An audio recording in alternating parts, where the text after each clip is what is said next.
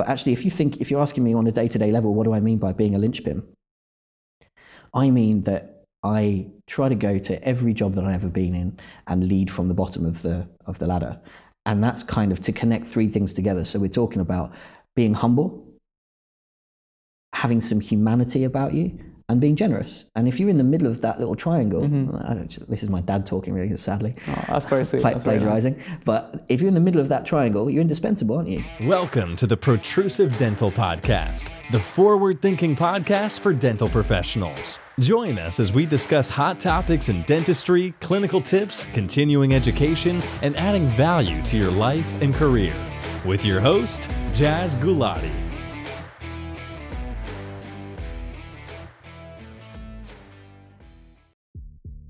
Hello, everyone, and thank you for joining me on another episode today. I'm very lucky to be joined by Zach Kara. He is a fantastic dentist. Let me tell you a story about Zach. I was a prospective dental student for Sheffield. I went on the open day for, to dental school, and Zach was the president of SUDS, which is the, the dental society. And he gave such an amazing speech. Um, you know, his his, uh, his presentation was just very inspiring to me as, a, as someone who wanted to do study dentistry. Uh, and not only did I say to myself uh, at that time while I was sat in that lecture theatre that I want to be like this guy or I want to definitely study dentistry here at Sheffield, but I said to myself, I want to be president just like this guy. So you fast forward like you know four or five years, uh, and I followed his footsteps, and I still tell him you know all the time I see him like, look, dude, it was you who inspired me to go to Sheffield, and it was your footsteps I was following. So I'm totally honoured to have Zach on today. The way it worked out with Zach coming on uh, the podcast was I actually invited him to the West London Dentinal Tubule Study Club because Zach is someone who's um, very passionate about the way we communicate with patients. Uh, he teaches me a lot. Uh, I, he's one of my mentors, and so I wanted him to share his knowledge with uh, the study club members, and he gave a fantastic evening to us. Um, it was a home run, and now he's hopefully coming to a study club near you, a dentinal tubule study club near you. So please look at your local study club timetable. I'm sure Zach will be hopefully coming soon to to speak about topics such as what he's covering today, which is how to be your team's linchpin, how to communicate effectively, how to think comprehensively. That's what today's about. We recorded this together in a room, in a quiet room at the Tubules uh, Leaders Congress that we had in April. So the vocals might sound a little bit different to what you're used to uh, from my usual podcast. Today's Protrusive Dental Pearl is a fantastic one. It's about using a UV torch that you can buy on Amazon, uh, and it can be used to light up Invisalign attachments or any composite bonding um, if you're trying to demarcate where the composite finishes and where the tooth begins.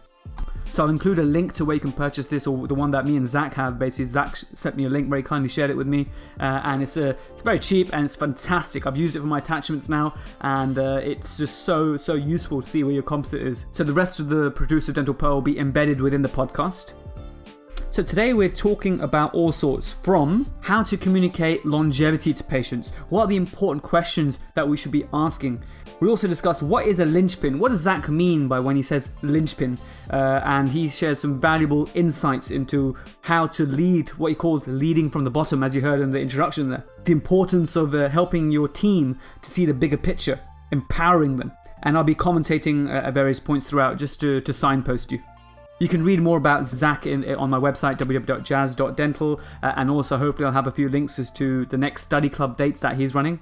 If you haven't already, please like Protrusive Dental Podcast on Facebook because I'm sharing a lot of my uh, content through there and sit back, relax, and if you're driving or if you're doing, if you're having a workout in the gym, I hope you enjoy this episode. Uh, I learned so much. I always learn so much from Zach, but this is full of amazing gems, communication, clinical, you name it. So thank you so much, Zach, for doing this for us.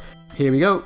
Okay, so first we discuss about how to communicate to people how long something will last, longevity, and what's what are the right sort of questions to ask, how to set expectations correctly.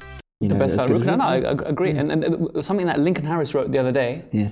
Um, in, in, in his, one of his right posts is yeah. when you've got a, a, battered tooth, okay, and you're doing that debate, should you RCT and crown or should you uh, extract an implant? Okay, he, he phrased it really well. He said he says to the patient, the money that you would spend, how significant would it be to you if you spent all that money and it didn't work? Are you really going to miss that money? That's one thing to ask, which is Yeah. quite interesting way Yeah. to, to, to p- I like pitch it. I, I loved it. I'm going to start using that. And the other one was um, how important it is for you to have that tooth. Uh, And that's how you decide. So if someone says, no, I'm on my, I, I haven't got much money, then it's probably better to remove the tooth. And, uh, and, and also, will you be, how upset will you be if you were to lose that tooth? Do you know a conversation that I love that one, and I love a similar conversation along similar lines that I've started to have in the last couple of months. I really have started to do, and I think it needs to be done more. Is that when people are asking about different material options, and we're talking about composite veneers or edge bonding or whatever, my main question back to them is not to answer their question, but just to ask more questions. To say one of the main ones is, how long are you expecting this to last? Yeah. That's, that's a And great in, one. and in what condition would you like it to look in ten years? That's really good. And if they go, oh, is it not going to last forever? And That's they- and they almost- almost do that, yeah. right? And your first, your, you know, your first conversation at that point is to go, okay, we need to slow down and rewind because both of us need to understand exactly what's uh, what you're you're likely to achieve from this uh, X, Y, or Z treatment. Mm-hmm, You know, um, and people really get that. And then when you discuss that in more detail with them, and they say, you know in what way might it fail? And then I explore that in more detail, and you kind of say, okay, well, this composite is a way of gluing something to the tooth, and the edges join at some point, and that join is always the weakest part of the structure. Um, and we might find discoloration, and it might start to chip on the edges, and it might not look the same gloss and finish. Yes, there are some dentists out there that will. Um, build into their routine examinations a, a way of um, polishing and, and refining and regularly reviewing. Um, but the truth is that you know most of them most of them don't most of them don't um, and most patients think that they are going to last with the same finish forever. Uh, that, that, that's why I think the way you ask it there about how long do you expect it to last, you can then set the correct expectations from the get go. and then also they then at that point it kind of play that game in in the mind like we all do of pitching yourself at a certain point of the market. And you kind of go okay well you could have this for 400 pound a unit or you could have this for know 800 pound a unit or whatever you charge your fee ceramic veneers. And you kind of go okay you can double the fee but actually you might get double longevity or more and you might get fewer episodes of repeat dentistry mm. required in that period of time. Mm-hmm. And if you're somebody who's uh, particularly averse to having dentistry done, let's be blunt and honest, and most people don't love coming to the dentist. I don't say it like that to my patients, but you know, most of them tell me that without even asking. That's not, uh, not- nothing wrong with Yeah, saying that. exactly. And, and if you want fewer repeats, fewer reasons for more dentistry to be done, that's really what you're weighing up when you're deciding in and you're helping a patient consent to a procedure, isn't it? Um, yeah, because it's Mm-hmm, I, percentage I- success I rate, but I wonder if that conversation is being had in all those practices where the whole composite veneer boom's happening. Is it bollocks? Is it bollocks? Honestly, I have that conversation with people all the time, and I, I actually had a patient who had found um, a- an Instagram dentist come in to see me the other day because she wasn't happy with the midline discrepancy that she had ended up Was with. it a cant? It was canted So over. easy to cant, right, when you're doing composite veneers? It was inclined over by probably, I don't know, guesstimate 15, 20 degrees. Wow, like that. Significant. That's significant. And, um, and, you know, we were discussing It was to, it was to her right.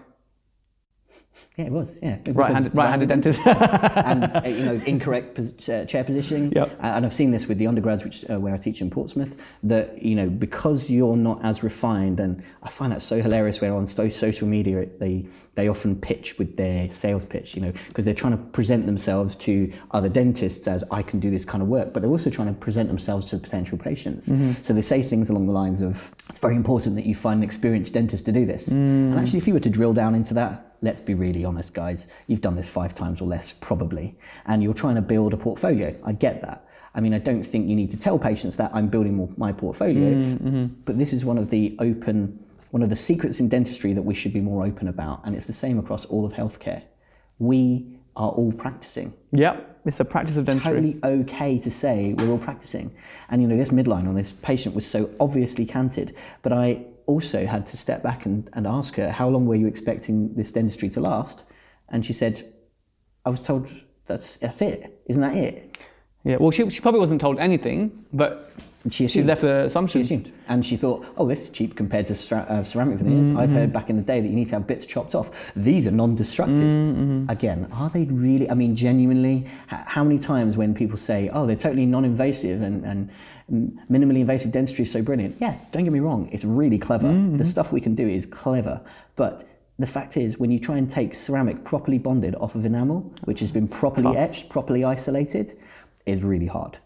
And you can sit there with a scalpel for an hour and not get Well, same with off. composite. When you're trying to remove a composite when it's been well bonded, it's, it's, it's not easy. really and you're It's really hard. uh, the, the saving the saving off. grace is all that coffee and wine they've drank over the years Well, that it's you see around the edges. That's oh, a- by the way, fluorescent torch. You know that one that I Oh, showed yeah? you How's it- online? how's it working? Working amazing. Okay. You have to turn the lights off in the building. In the, in the building. Switch the mains power off in the room. You have to turn the lights off. You close the blinds. Uh, you turn your loupes light off, and you just turn turn it on. So I had my nurse just holding that torch the other day. But you, you, so you got the torch, but can you see where your handpiece and your diamond is? yeah, yeah. So that, that top tip there from, from, from Zach is to is to buy a. What are you recording? Yeah, we're gonna call it. Hey, today's dental pearl is, is from Zach. Zach, can you just explain what you've done and what you've discovered? Uh, so what I've discovered, you make me sound like a nutty professor. uh, I um, was talking about fluorescence of composites with, I think it was with you or somebody online, and um, uh, you can find a fluorescent torch on Amazon. Um, it's actually used for identifying uh, uh, pet stains. Uh, I shan't say much more. Or mammal stains, and, uh, as they used to in cribs, right? Yeah, No, was it in cribs? though? Where was it? Um, when they inspect each other's houses yeah, exactly. In Cribs, yeah. and so, yeah, um, you can essentially use that as your, your light instead of your loupes light or your you know your main overhead light, uh, and it shows up composite on tooth really really effectively. But obviously, for not for those composites that don't fluoresce, obviously. Yeah, But, most of them, most composites most have of, most fluorescence of in them them do. to some degree. Even the ones that, that market themselves as you know the the ones that don't show up in clubs, you know, good glow, day glow, day glow composite veneers. Um, but they all have some amount of fluorescence in them. I use um, for my, for example, I was using it for uh, removing some attachments the other day, just making sure that all of my composite was fully Oh, removed. that is so useful just for and attachments. I even. use Genial Flow for my um, attachments, Mm-hmm. um, Universal, and it shows up amazingly, amazingly. And you can just use so my finishing protocol for removing attachments from uh, clear aligner treatment is uh, tungsten. So the bulk of it's with uh, a relatively coarse diamond. Yep. Then a tungsten when you get closer to enamel. Is that the, the latch grip tungs, uh, tungsten? Like, no, it could be. um, yeah, okay. in a turbine. Okay. Um, in an ideal world, electric handpiece, but Yep. in this particular surgery, I don't have a, an electric handpiece, so. I know, God forbid. Uh, so lowbrow right now. uh, and then um, when you get to the final refinement, um, either scalpels um, or a um, or enhanced enhanced polishing cut Hmm. from Dentsply, Mm-hmm. which is great because um, you just can see that trail, that dust trail around the margin Yep. of the attachment where it's bonded. And then if you turn the fluorescent torch on, you can see exactly what's left. And this thing, this is this is what I love about finds like this because it's non-dental. Yeah. So the thing was about 25 quid. If that was dental branded, oh, that's like a 280 pound. There's the new Kara uh, fluorescent torch coming out, which, Available which is, from uh, which is uh, um, CQC compliant. It's uh, four thousand pounds uh, plus VAT. yeah, plus that. Everything's plus that. Yeah. Don't tell Pav. Don't tell Papa.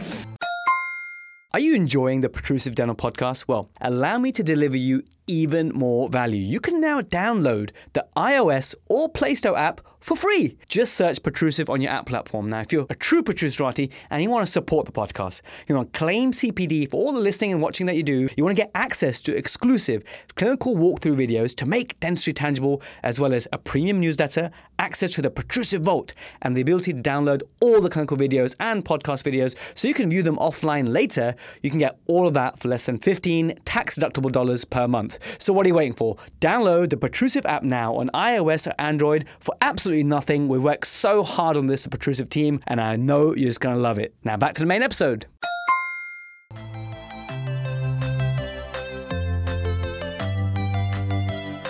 I don't know quite where I read this, but something along the lines of, you know, if you think of the most basic and the most day to day kind of jobs, we can lift, we can hunt. And then a bit higher up the hierarchy, you might be able to grow something, produce something, you might be able to sell something. Mm-hmm. But actually, in healthcare, what we're doing is we're connecting people together and we're creating new things. You know, partly in the artistry of what we do and the skill of, you know, s- a very intricate procedure that we might be providing for somebody who wants to achieve X, Y, Z goal. Um, but if we're connecting and creating people, we're very valuable. And so you are a linchpin. And, and actually, on a, on a day-to-day kind of level, I know this sounds all a bit fluffy, but actually, if you think, if you're asking me on a day-to-day level, what do I mean by being a linchpin? I mean that I try to go to every job that I've ever been in and lead from the bottom of the of the ladder, and that's kind of to connect three things together. So we're talking about being humble, having some humanity about you, and being generous. And if you're in the middle of that little triangle, I don't- this is my dad talking really sadly. Oh, that's very sweet. Pla- That's very nice. plagiarizing. But if you're in the middle of that triangle, you're indispensable, aren't you? Because Mm. you're humble. You don't sing your uh, sing your own song and, uh, all the time. You're generous with your time, and you give. You're very happy to share your knowledge, and at the same time, you're you've got humanity about you, and you're you're believable and you're sincere about what you do. You're indispensable, and that's actually what what a linchpin is all about. That I'll give you an example. About five, six years ago, I used to work in a practice on the south coast. Um, a chap who has basically built a brand, had built his own brand from scratch. I started as an associate dentist. I was under the impression that it was a five day a week job. It wasn't. It was a one day or two day a week job. But because I had no other commitments at the time and I was insistent that I was going to build my own list of patients and prove that I could do it, partly because I knew I would be doing my own thing at some point in the future and I wanted to learn along the way. I sat there all day, every day, and I twiddled my thumbs a lot. But I spent a lot of my time working out how I can be the linchpin. Mm-hmm. I'll tell you that open fact. There was some days when I'd sit there and I'd be the server guy. I'd be sitting upstairs with the server fixing it. Mm-hmm. And not because I'm an IT expert, but because it cost money for the company to send in an, uh, uh, an uh, Microminder or whatever company they were using at the time um, to come and fix a problem. Now, that I made some errors. Don't get me wrong. I remember once absolutely ruining a, net, a network connection port and then having to learn how to rewire a network cable. Um, so there's things that you can do to be the linchpin. One of the main things I learned to do is work out how to attract the right type of clientele for the kind of treatment that you want to do. We made some mistakes. We'd done things in the past like Groupon. Mm-hmm. Groupon vouchers that were a horrendous thing, you know, bringing the masses for 50 quid or whatever it- it is, mm-hmm. thinking, you know, trying to provide a treatment that's actually worth 10 times that but on the way, I also learned that you can attract, and this is one of the things that I have really harnessed in the last two or three years, is social media. A lot of people will poo-poo it as, oh, Facebook people, all my all my face patients who come from Facebook, they're all time wasters. Well, are they? I mean, in my experience, they're just normal people. They just yeah. the They're just public. you and me. They're just you and Average. me. They walk in the door and they're expecting a certain thing.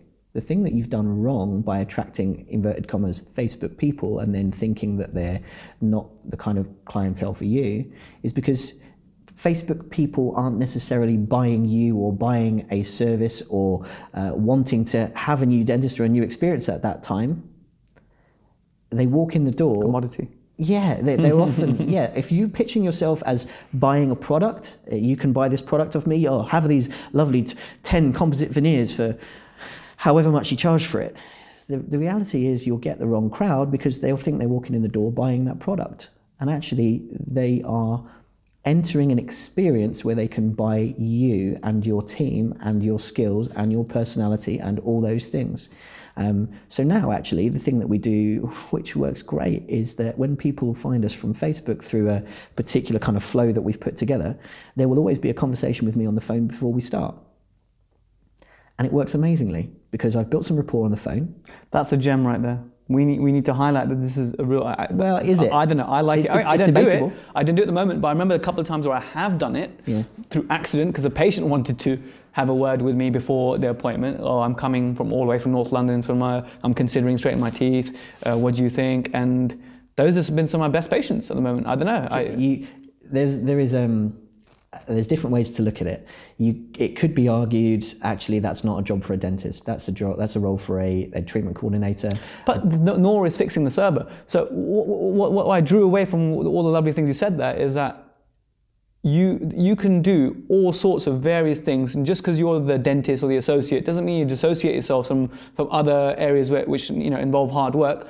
Do everything to the best best way you can. Train the staff even when the principal's not looking to to the, to the best that they can be, and, and you will reap the rewards in the long term. I think that's one thing to, to, to get from that. And the other thing I got from what you just said there is free time is not to be scared of. Just because you don't have any patients on that day, you're not working that day. That's when I'm thinking you've come up with some of your most creative and Oh, best totally. ideas, right? And the other thing is that you know uh, we were talking about empowering your team and systematizing aspects of your life to make comprehensive uh, dentistry work for you. Is that it is all about um, helping the rest of the team understand the picture too. Now you can't approach a team member who, sadly, in this country in the UK, we really um, don't necessarily value the rest of the team members. In, I, I mean, actually, in terms of monetarily. Um, so a lot of, therefore, a lot of the team members that you will in, encounter, particularly in the first few years when it's not your practice necessarily, uh, are people who come to to work to do their job. It isn't their passion. Actually, I think something like 80% of, of, of us Yep. are either in a, in a position where, not us by the way, of people, are in a position where they're either walk into work and they actively hate it or they're just in the 60% who accept it. Yeah. And it, to be to get people pull people into this bracket that we're in, where we're really passionate and we love what we do, it's all about helping them see the bigger picture. So one of the things that I, in addition, used to do with my spare time there is empower the rest of the team by putting together um, flowcharts. Oh, yeah. So, for example, we had a system, uh, I'm not sure if they still use it in this particular practice, but I've carried it on ever since, um, a system for how to handle the patient who walks in the door late. I'll give you an idea. Cool. The first thing that we do is that the receptionist who um, uh, who receives that person late will always start with a really non non-judgmental approach, and they'll say something along the lines of, "We're really oh nice to see you. We're really beginning to worry about you. Um, we thought something must be wrong, so I was actually just about to call you because it's really unlike you. You know, if you've met them lots of times before and they've walked in the door, the chances are they're walking in quite flustered, right? You don't want to make them feel even more small and you know even more insignificant to you by Your kind of saving face. exactly. I don't know if you've read this book called Influence. I haven't. No. Oh my god, it's fantastic. Okay, I, I, I'll I'll have to go back and, and put the author's together name. a in. reading list, yeah. Uh, yeah, we, we need to put a reading list together. But one of the seven key things that you can do, or seven or eight key things you can do to be influential, is one of them is saving face. And what you're doing is by saving face for that person when they're coming in, uh, it's you you become influential to that person as a practice. So that's I really like that little tip there. So you know, the next step after that is to say. Um, they tend to say something like, "Let me send a message to um, the team in, in the in the treatment room to see if we can still see you safely today and deliver your care without hurrying." So what you're doing at that point is to help them acknowledge by being late, it has an im- impact on what you think you are going to uh, receive today or what you might still receive. So what we have done as a team prior to this in our morning meeting, our daily huddle, is that we will have talked about whether an appointment, particularly a treatment appointment, a lengthy appointment, is a fixed appointment or it's a flexible appointment. Meaning, on that patient's treatment plan, if, for example, all brown stuff hit the fan and I needed to abort treatment uh, or do something else, what would I do today if I could? Now, some things you just can't. It's the last thing on the treatment plan. It's going to take an hour and a half to do it safely. I need that hour and a half. Therefore, if they turn up 15 minutes into the appointment, you have to ask yourself are you going to therefore put everybody else back by 15 minutes? You're going to work 15 minutes quicker and stress yourself out? receive your patient's problem on your own shoulders? Or are you going to tell them openly and frankly, it will be really important we reschedule this appointment because it won't be possible to do the treatment that we need safely? And the patient wants that. Uh, You know, when you've got your uh, a turbine running and they've got a vision of you over their over their face, that's a that's that's music to their ears to do something safely. And I think that they can really rationalize But it. you can't do that with the wrong type of patient. So step back a bit. We're talking about a patient who's probably three, four, five, ten appointments down the road with Yeah. you. Um, you need to have already gained their rapport, Yeah, their trust. that's true. They need to get you and they need to get the fact that this guy's actually really cares about what he does and he's got attention to detail and he won't just, you know, finish a restoration and bite together. Does it feel okay? All right, see you later. I actively, even if it looks lovely straight out the ba- out of the out of the gate, um, I will actively spend an additional few minutes on polishing, refining, shaping. I'm talking the patient through this when I do it, so that next time when they come, they appreciate the time and the attention to detail that we're putting into something. I'm not acting. I'm actively polishing this filling. But if you don't, you know, uh, put it into words to help them see what you're doing, they just think you're taking ages over it. Oh, it took ages that today. No, no, it didn't, because it, everything had a everything was in a sequence. Everything had its steps.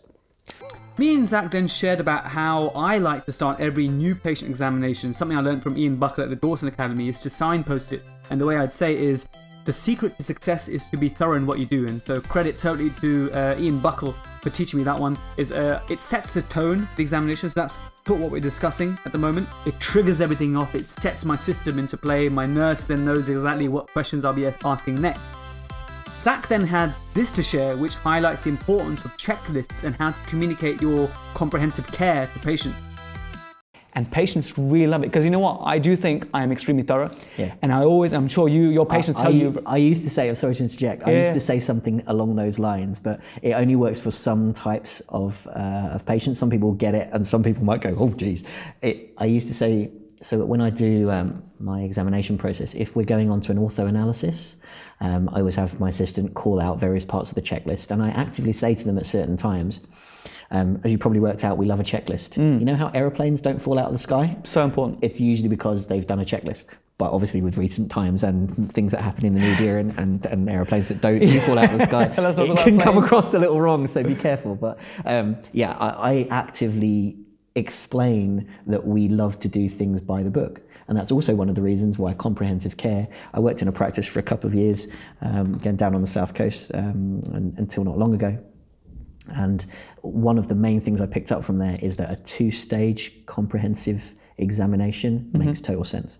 First appointment, information gathering. Second appointment, follow up discussion. These days, which I really love, we combine it with their first hygiene visit. Wow. Because that second time when they come in, they're actually receiving something. Mm-hmm. You can even bundle it as part of your new sort of patient package, if you like. Because there will still be people that resist that and go, oh, I don't need a hygiene visit, or I don't really like those visits, or whatever. But you're insisting that every part of everything you do is comprehensive care. Yep. Well, you actively need to recognize and have a patient recognize straight off out of the gate that we're doing in the dental surgery the, the, the dental aspects of things and the examination side of things and the preventative side of things goes hand in hand with that. You Mm. can't opt out of it. And if a patient opts out of it, then I'm really sorry to tell you we're not the right type of practice for That's you. it. And we need to, as a team, empower the front of house team to be saying things like that. I don't want every patient. I tell my team, I don't want every patient. I couldn't care less to treat everyone in, in Bournemouth. I That's my to. team huddle now on Monday. I'm going to actually say exactly what you said there. Cool. That uh, I think you need to make it clear, and, and I have done this a few times where we, we don't want the the kind of patients that bring morale down for the entire practice. We're, we're, we're we're good enough practice that we, we, you know we get we got raving fans, and I know you're a big fan of, of, of the whole getting raving fans and then the way you say it, and that, that, that's that's great. Um, so we, you know that's a, one thing I'm going to implement as well on Monday morning. Uh, so what we've just covered there is. Um, we're going to go through some communication gems, but um, I've, t- I've told you about the, the Dawson and that, you know, the secret of success is to be thorough in what you do and you used to say to them, by the book. Now I'm going to just um, debate with you why I don't, I, I like a lot of things what you said, but I don't like what you said there about doing things by the book because I've done it a few times. And the way I perceive it now is that when I say to a patient, oh, it's good to be by the book, that then almost insults the previous life choices they made on True. dentistry because they think, oh, perhaps they weren't by the book, they were mm. dodgy. That's a negative thinking. Whereas if you say that, be as thorough as possible, then like they walk away thinking that, okay, this is thorough. The other ones were just less thorough. There like weren't nothing wrong with them. I like that. So that's an, uh, just a. It also justifies then the further conversation that often happen. I, I tend, to, tend to talk about my magnification an awful lot with patients. Oh, yeah. actively because they usually they look at you and they're like, I've never seen those before. What, what do they do? I do it all the time. I, love can see five times bigger. Yeah, Uh, I I, that I try and bring in some of the, you know, the what's that, the, um, the, the wolf and the what's it called? All, all the more to see you, dear. What's it called? oh, what big, what big eyes you Little have. Red Riding so with children, yeah. so Little Red Riding Hood. That's You're one. so funny. Right. Uh, but that's not me. But you know, everyone, everything You you, gotta do, you. you You infuse it with you. your personality. Yeah. I then share a gem I picked up from an ENT doctor that I, I share with Zach. This one I learned from a recent ENT visit that I, I myself went to. Okay, uh, there's a lump at the back of my throat. I thought I had cancer. I was a two-week wait pathway and whatever. I went um, and I saw this lovely doctor, and he reassured me it was no- nothing to worry about. It was just some, some sort of benign cyst. Uh, and at the end of it, he said, "Is there anything left unanswered?" I like that. and I've nicked that one. And now I pretty much like like at the beginning of my consultations, I say uh, the secret of success is to be thorough in what you do. So from learning from Dawson recently, uh, at the end I say, is there anything left unanswered? that. the reason is because I used to say, do you have any questions? When you ask someone, do you have any questions? It puts them on the spot. They have to then think, and then they sort of be like, no. It leaves in a negative tone. They've had a challenge right at the end. If you say, is there anything left unanswered? It's easy to say no, like that. but that no is is easy to say, and it's like, um, you know what? He answered everything. They leave with that positive note that everything was answered. Maybe I'm a bit more. I- really like that actually. I might plagiarise that. Thanks. Yeah, it's- it's a great but gem. Maybe I'm a bit more fluffy. I, I tend to say something along the lines of, "Have you got any thoughts or worries?" That's also cool. Because I think one thing we do miss is that uh, it, it, hap- it hasn't necessarily a question, but it's just a thought. You know, and often it, it will spark a nice positive reaction from somebody, and they'll go, "Yeah, my main thoughts are really looking forward to getting this done." And you're like, "Cool, so am I. I can't wait to see you with whatever you know, whatever outcome you're looking for." Here are a list of cringe-worthy things that we hear in practice. it makes me cringe when I overhear some things in dental practices, right? One of the main ones is, shall I just squeeze you in for a quick checkup? It puts the fear of everything into me. It makes me shudder because shall I just squeeze you in for a quick checkup? It isn't necessarily the dentist saying that, but it's maybe a team member saying that. Um, it, to me, says the complete opposite of everything I stand for in dentistry. If I go to an optometrist and I want something done, like we were saying, safely and without hurrying, and I want attention to detail, which is everything I stand for in dentistry, I would never squeeze somebody in. I can't do attention to detail dentistry if I squeeze people in between other people because the, who's going to suffer? Either the person receiving that treatment or that, that uh, assessment or other people around them. And that's not fair to those other people. And that's not what we stand for as a team because we don't keep people waiting as much as we can physically avoid it, right? Um, so instead of that, maybe some people like this, some people won't. But I've worked in practice before where we call them comprehensive health checks. I worked in a practice before where we call it a healthy mouth review. Okay, so that's like they've had their new patient examination, they've been through a round of treatment to, to, to get them healthy, and then from then onwards, Yeah, it's be- not a recall, it's a healthy mouth review. maybe now's a great time to tell you about something I picked up a few years ago, and this actually works for everything in your life. Beautiful. Right? Um, one thing that uh, one sort of system, if you're not sure about how to phrase something, one of the things I use a lot is uh, it's called a benefit, procedure, feature statement. Now, Okay. go with it for a second, okay? Yep, I know this yep, sounds yep. incredibly complicated and doesn't really need to be, but um, if we say to somebody, uh, if, if you explain to somebody something that they, you think they're not going to um, be terribly keen on, so, for example, you need a crown on that. That makes me really cringe when someone you need. I, I, teach the um, uh, undergraduate uh, clinical tutor for the undergraduate students in Portsmouth one day a week, and I often say because they're not very refined with the words that they use, none of us were at the start. You need a crown on that tooth. Instead of that, how about so that we minimise your risk of X, so that we minimise your risk of this tooth. I'll be showing them a photograph at the time from breaking at some unforeseen time it will be important that we protect these weak corners of this tooth. Can you mm-hmm. see how these corners of this tooth are all very thin? Mm-hmm. And at some point, every time that you're biting on it, the tooth is flexing slightly. At some point, it's just going to pop.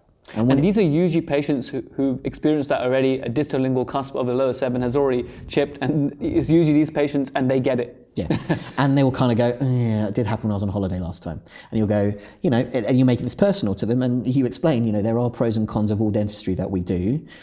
It could be argued that this very big filling that you've had done several years ago is coming to the end of its lifespan. And again, you're reinforcing in them that they appreciate that every bit of dentistry that we do has got a lifespan because nothing lasts forever. And I, I'm very upfront and frank about You those things when I be, talk to patients. Um, it will be in, in order to so let's go back to what we're saying so that so that we minimize your risk of this the weak corners of this tooth breaking at some unforeseen time it will be important that we protect the weak corners and i recommend that we place a crown on the tooth as you've experienced before a crown is a bit like having a lid on a jar and the reason why we do that is so that we've got a complete bacteria seal all the way around the edges of the tooth that meets at the gum line Mm-hmm. at the same time, every time you then bite on this crown, I might be showing them a model at the time or showing them a picture on my iPad, some of my And, and portfolio of different work. people learn differently, Yeah. and it's important to to give them the models and to, to feel that onlay or that feel that Mm. crown in the hand. A lot of people will then get it from that. If you're very, very skilled as a communicator, you'll be using subtle clues uh, and hints in the in, in the words that you use that go along with uh, or fit in with that person's learning style. So if they're an auditory communicator, you might even be using words like "it sounds." If I it, it sounds to me, or if I'm hearing you ca- carefully. That's really good, yeah. If they're a tactile person, maybe I don't know, they're a pianist or something like that. You might well just give them the model in their hand and let them touch, let them play, let them feel, let them understand that you know this is very clever. Oh, was that 3D printed? Oh, we can put Yeah. this on top. And can you see how the tooth underneath is protected? If they're a visual learner, a graphic designer, just get your iPad out and, and show them pictures of your work. Um, and this is not this is not sales. This is definitely not sales. This is like if you have a patient, you've just root filled their molar and their, you know, and it's it's gonna it's gonna break because it's got these uh, weak buccal and palatal walls. Maybe it's missing a palatal. That tooth, that tooth actually does need a crown. Okay, let's just face it, it does actually need a crown. But what you're saying is that you know it's not a great way to communicate that you need a crown, even though that's actually what they need. Yeah. And we all had some patients who you've done that root filling on, and you've told them they need a crown, or you've advised a crown, you've recommended a crown, and they haven't gone for it. Yeah. Okay, and it breaks your heart. Mm-hmm. Not because you you don't get to do more dentistry, you don't get to cut more, because actually you any on your own tooth, on your family member's tooth, you know that by the book, they, that's what they need, and you, you need to help your patients make the right decision. And the question and the conversation that we regularly have is a decision between proactive or reactive dentistry. And I, I'm very upfront about patient uh, with patients about that sort of thing. And the way I reinforce it, just briefly coming back to this Yeah. benefit procedure feature, we've done the benefit so far, which is okay, minimizing your corners, risk yeah. of of, of breaking Fracture, the tooth. yeah. The procedure is it will be important we protect it. So uh, protecting the weaker corners Mm-hmm. of the tooth by placing a crown on the tooth. That's a bit like having a lid on a jar. Blah blah blah blah. And then the feature of that is addressing this proactively will mean that we've got a much lower chance of uh, the same thing happening as what happened on holiday you know, when that tooth broke at, at an unforeseen time. Or one other thing I talk about a lot is that we could deal with this reactively and wait for it to break, but in doing so, none of us can predict exactly how much tooth structure is left. And it may be that a crown at that point isn't suitable, and in fact, it could also be this tooth is not savable. Yeah. So benefit were okay. So you talk, just go through it again. What's the what's the actual So it's called sequence? a benefit procedure feature. So essentially, the benefit to the person Okay. is we're going to minimize your chance of it breaking. The procedure is we're going to put something strong and protective on the surface. Describe that in whatever way you like. Mm-hmm, And the feature of that is by doing it proactively, by addressing this tooth proactively, what we'll find is that we can actually predictably um, uh, we can predict exactly how much structure is there. Yeah. Whereas if it happens at a reactive time and you just walk in one day and you've just waited for it to break, that's one way of dealing with it. But also, what will happen in doing explaining things this clearly to your patients is that you will acquire a patient cohort around you who do proactive dentistry, mm-hmm. which is correct healthcare. Yeah. And I'm really sorry to say this this this bluntly, but most of us, for fear of looking like somebody who overdiagnoses, wholly underdiagnose. Mm. It actually makes me cringe the number of times that I am supervising one of the fifth year students who are about to be dentists and they can't diagnose caries to save their life. And what I mean by that is please put some loupes on, look at amalgams in your patients' mouths. If you see grey halos around them and margins that are failing, you will find that that isn't, you know, most people go, oh, that might be amalgam shine through. We don't necessarily need to intervene with it. Okay, rewind a bit and look at the whole picture. Look at the caries risk of that whole mouth. It's much more likely, is it not, that actually that amalgam margin's failing. Mm-hmm. And if you remove the amalgam, you're going to see a stained ADJ. What's a stained ADJ? It's caries, whether you like it or not, right? People just go, oh, you know, oh, that tooth broke because it was, uh, it was, uh, you bit down on a hard olive stone. Did you heck? Did you heck? You did not. You waited for it to soften, and lo and behold, when you bite on something several times a day, a thousand times a day, and it flexes, it is going to break at some unforeseen time because it was already carious. Yep. And, it, and you know, we should be doing much more protective, proactive dentistry, particularly on heavily filled teeth. Unfortunately, we're all products of our education, we're products of our experience, and if you've got yourself into a mindset over the years that you think that's normal for mm-hmm. teeth to break at some unforeseen time, that's okay by, by, by me, but that's not healthcare to me. Yep. Yep. If So that's then- your decision, that's okay. But to me, it's not. It's not my decision for most of my patients. I, I very much agree. But when you're when you're being proactive and when you're being comprehensive, uh, and you're you know you could easily then come up with a much bigger treatment plan for a new patient than when they saw the dentist down the road. Mm-hmm. Of course, you've done. You've been very comprehensive, and you're recommending treatment that they actually, I, in, my, in my opinion, I think that you know you're being you're doing the right thing in terms of healthcare the, the right way. Mm. Can we talk about how you present this suddenly much larger treatment plan than they've been used to? So usually they've been used to perhaps single tooth dentistry. Oh, this one's bust. Let's do this. This one's bust. That. And now you said, okay, you need um, a root canal and a crown, but you, do, you wouldn't say it like that. You do you do the in, in the lovely way that you explained. But then, of course, by the way, that you have seven behemoth uh, amalgams that are, are going to break. They're, they're starting to leak. Um, you know, you got some staining here. You got some. Go to the hygienist get some uh, periodontal cleaning. Obviously, explain in a patient-friendly way. Yeah. So now suddenly they, they, they've been used to this single tooth dentistry, and now they've got finally they found a comprehensive plan. Hmm. Some patients get scared away, and I've hmm. seen patients come to us because they've gone somewhere and presented a 30, 40,000 pound hmm. plan, and they've come to us, and then we've managed it a certain way. Essentially, it's to break it out in chunks. You know how you would advise doing it, but what can you advise about not to scare people? And maybe maybe patients, I hope they don't think this, but I'm sure they do. Is that oh, that dentist is trying to fleece me. Um, he's now told me I need all this work. Okay, whereas before I didn't. I had no idea about this. So how do you deal with that, Zach? If I'm reading between the lines, everything you're talking about is is is touching on lack of trust. Yeah. So my approach to this is building as much trust up front as you can, and then being as on their wavelength and actively listening to them along the whole process. And what I mean by that is that at the start, as we were explaining before, I would have talked to that patient on the phone beforehand to gather what they're actually interested in achieving. And we open the door to our clinic to people who get us to some degree before they've even walked into it right? So if a patient's found us because they are, they've been recommended by an endodontist to come and see us or something, which happens once in a while, uh, they might say, okay, so and so said that we there are lots of teeth in my mouth that might need addressing. Cool. Well, at that point, they've already opted in and they're mm. expecting something. Yep. Whereas if they've walked in the door and said, "Oh, I just need a second opinion. I've been up the road and, and, and I think they've just they're just trying to overtreat me. To be honest, I, I just want a second opinion to make sure that this is right by me." Then what we're doing at that point is justifying the systems that we have by being as upfront and clear with them as we can by saying, okay, so everything that we do is based on a foundation of, of trust. It isn't for everybody, but what I do for all of my patients is that we take a full set of high quality photographs. We take any relevant x rays, or you can more than happily bring your x rays from previous, your previous practice if you'd like a second opinion, um, and we can discuss those things. So everything that I do is about discussing in a step by step kind of way. We've talked about a conversation beforehand. Their first visit would be information gathering, and that's an hour's visit to talk through their history, to really gather what they're about. Are they really trying? What are they trying to solve? Mm-hmm. I've broken a tooth down here. Is it that you you wouldn't like, or you would be unhappy if other teeth in your mouth were to break at some time like that?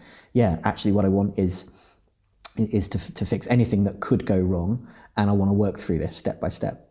And then I might say to them, are you, is your feeling on that that you'd like to do that straight away or you'd perhaps like to work through an order of priority? Everyone will say an order of priority. But you've established at that point that the patient is saying to you, and you're establishing a relationship to say, I'm not in this for a five minute fix. Yeah. I'm not in this to just blitz your mouth and fix all these behemoth amalgams. I'm actually here because I'm going to work through them in a safe and logical sequence, like I would for my family. Mm-hmm. And as cringeworthy as it might sound to some people, I talk about what I would do for my family members a lot. And you know, it could be argued maybe is that coercion? No, I don't think it is. I think it's just my Maybe it's the fact that sincerity for me. that, that, that's true, but maybe where that comes from, Zach, is the fact that we do live in a world where maybe patients don't trust us. Yeah. And then that's a way of, of gaining trust that actually I would treat my family. We shouldn't have to say that. Yeah. But we, we do. We do. And, uh, So Zach's actually done some expert witness training, and I love what he had to say about show you're working out. This is a very, very good way to think about it, and some analogies at the end for rubber dam dentistry and patients with limited mouth opening, which I know you will love. when there's medical legal cases and things that have gone wrong, it's always to do with the fact that you either didn't communicate it in a manner that was palatable for that person. Perhaps you were rushed for time, you were a bit offhandish, maybe things didn't just turn out as planned, or maybe, like we were saying earlier on, you've been let down by the rest of your team. So think comprehensive. Are you in the right practice and are you doing the right kind of work for yourself? And if not, design how you want it to be and build it. Um, and then the second aspect of it, things is that often people don't show they're working. So you remember in GCSE maths, we talked about the fact that uh, you get nine marks for showing you're working and one, one point for the answer. Mm-hmm. You need to do that in your notes. You need to do that in your thinking with your patient as well. Justify your decision making, not That's a saying, really cool way to think about it. Show you're working out. That's show you're working for your for your maths. Show your show your diagnoses and how you've come to that and rationalize it in the Yep. Yeah, and then that you know when you show patients photographs on that second visit, so we haven't uh, we said that the first visit is Information information, gathering, gathering, yep. and then the second visit is that uh, they come back for uh, discussion visit, which is literally nothing in their mouth whatsoever in my treatment room, but they will look at photographs with me, look at their X-rays, and I'll talk them through. And you've seen my my sort of um, treatment plans, which is part plagiarised from Koray Feran. Thanks very much. Um, and bless uh, you know, it's partly some of his way of doing things. It's partly some patchwork from Pankey. Some it's of you. It's me. It's you. It, it, it's, it's everything that's evolved over the years, but it's partly visual. I, for example, just get my iPad. I can't recommend enough getting uh, an iPad Pro, uh, massive screen, and I will have drawn on their photographs of their face before they come in and of their teeth, things that they can then see and look at, see what I'm seeing. I need Okay. that in my life right now. Yeah, you, you know, I can't recommend it enough. It was a thousand quid or whatever it was. I You're sat use- there with this massive like LCD TV your I, I use an app called PDF Expert, which is amazing. Okay. And all you do is you literally drag and drop things into it, and you can draw around it, and you can just demonstrate. Does it come like a stylus or a pen or? Yeah, the Apple, the iPad Pro comes with the Apple Pencil, doesn't it? And Obviously, you get suckered into buying all of the Apple Yeah. products and stuff. But uh, if you're And listening that's to- when you're obviously if Tim put- yeah. Cook's listening to this, then you should send me some freebies. Yeah, Kudos.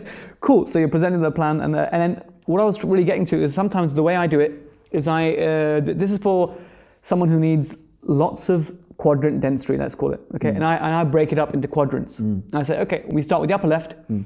And then we can go at your own pace. Mm-hmm. Every two, three months, every six months, you know, depending on your budget, mm-hmm. we can go at that. Is that is that a good way of doing it? That, that's one like, way I'll I like that. I mean, ultimately, there's if you've got a um, treatment plan where there's practically, let's say, posterior teeth in every quadrant that needs addressing, then the way that I work it out with the patient is to say one method here is to treat. Um, Every tooth as quickly as we can, in which case I'd recommend that we address the four corners of your mouth independently.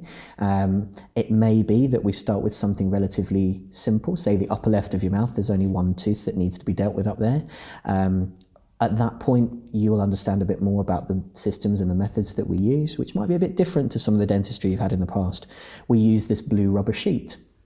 What that does is it protects your mouth from Oh, so you've got such new technology. Oh, it's Dentistry's very- come such a long way in last uh, since the last went to the dentist. Oh, isn't it modern? Yeah. uh, what we use is blue nitrile. Woo! Welcome to the to Wed 2019. Uh, yeah. So we we do this to protect your mouth from all of the water and the spray. And do you remember when you've had fillings and stuff before? It's a bit like a wrestling match in your mouth.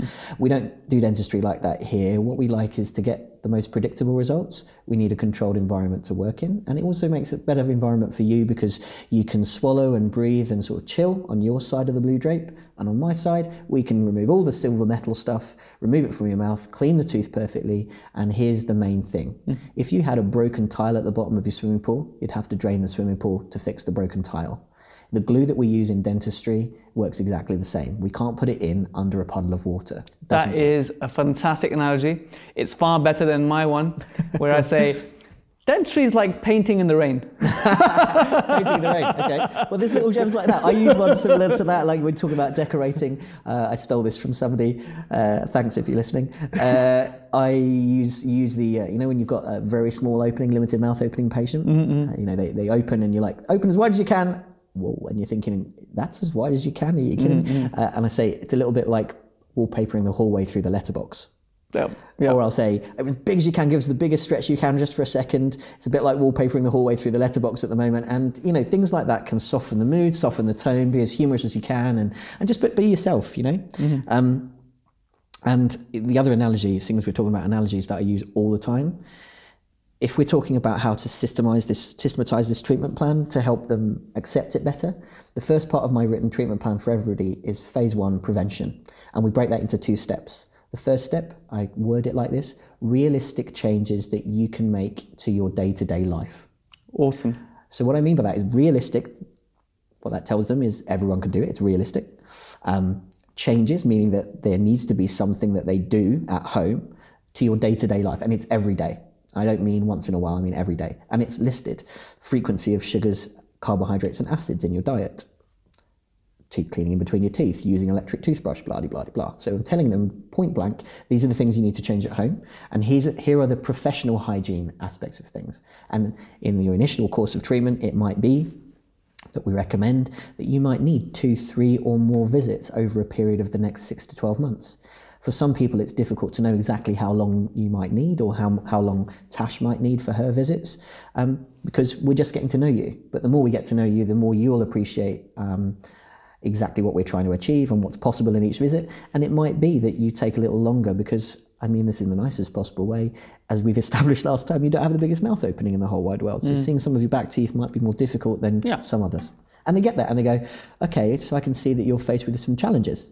yeah. Okay, now we're now we're starting to get this right. Now we're starting to sing off the same uh, same hymn sheet. So then the next aspect of it, like you say, is to talk them through what restorations might need doing, for example. But what you're saying to them is, if we're making some of these realistic changes and making concerted effort on it at home, then actually what we can do is we can put the fire out at home if you had a fire in your house and I came along and I thought I was very clever and did all your replastering, your new facade, your new patio, and you still had a fire going on at home, and by the way, here's the kicker you're walking around at the moment with matches and a jerry can of petrol, my plastering's not going to work very well. So, really, what we need to do and focus on is putting out the fire. And yes, step by step, working through these high priority teeth. What I'd suggest we do is maybe deal with the teeth with the biggest holes because they're the ones that could then jeopardize the future health of this tooth. See what you see here, I'll show them an x ray maybe at this point, and I would say what you can see here with this big filling is that it's very deep and close to the nerve in the tooth. And that living part of the tooth we ideally want to stay alive if we leave that as it is right now, the chances are that it will turn into some more treatment, which is financially costly and biologically not as ideal. Mm-hmm. By the way, as you've sussed out before, when you have a root filling in a tooth, it's often the case that you need something on the surface as well, like a crown, to mechanically protect it. So, all of our teeth in all of our mouths, we're trying to keep them biologically sound and we're trying to make them mechanically strong. And you need to think about every tooth in each one of those ways. And then people start to get it and they go, okay, I can't afford to do all of that right now, but maybe we should do with that top right. That's cool with me, no trouble at all. Then they get to experience the way you do dentistry and Yeah. rubber dam. They'll love it. The painless anesthesia, the way you look after them, the aftercare. Then eventually they'll get round to it. And by the way, I think, yeah. even if they don't necessarily get round to it in the first six, 12 months, because you've got it in black and white and you've talked about the treatment plan, I, ref- I have on my, I've got three or four screens, three screens and one screen on the wall around me with digital everything. And um, we will put that treatment plan in front of them every single time they walk in. So at every stage of the process, they know what they're dealing with mm. today. I don't mm-hmm. need to talk about the, the fees, but they've already agreed them beforehand, and they can see them on the screen. And I, I will point out to them. So, I ideal plan for today is this. Thank you for joining me, everyone. The next episode, we have Barry Oulton. Okay, he's the part of the Confident Dentist seminars. He is sensational. What I love about Barry, and I'll share loads more with you, is basically he's someone who's passionate about parafunction, power function control, tooth wear, uh, and managing forces, if you like. And also, he's a fantastic communicator. He teaches communication. So uh, we're going to marry those two together about how to communicate with the bruxists. So stay, stay tuned for the episode of Barry Oulton coming very soon. Thank you very much for listening. Uh, drop me a like on the Facebook page. Check out the website for resources. I'm always uh, updating as much as possible. Uh, and thank you so much for listening.